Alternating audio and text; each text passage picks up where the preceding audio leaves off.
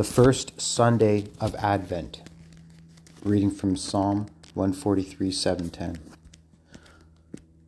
Sunday, November 27, 2022.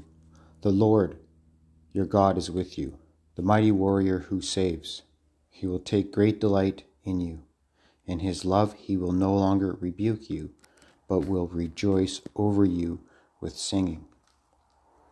Christmas is usually my favorite season and I look forward to it with great anticipation. Many years ago, though I was filled with emptiness despite the approaching holiday and relationship with the man I loved and had planned my future with had fallen apart that autumn. All of a sudden, my life felt aimless. I spent the holidays at home with my widowed father that year.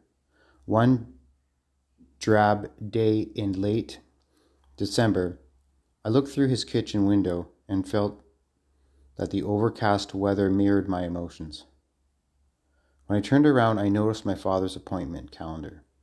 On the day I had arrived, he had written my flight information. Underneath it was a note Lisa's home, happy, happy. Suddenly, I was overwhelmed by the impact of his love.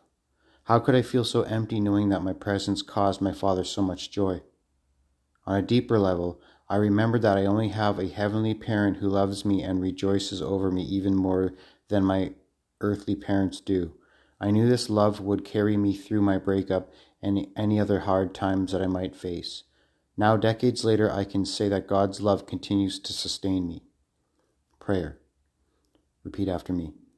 Gracious Lord, thank you for your unfailing love, which is the anchor for our love sorry, gracious Lord, thank you for my unfailing love, which is the anchor for our lives.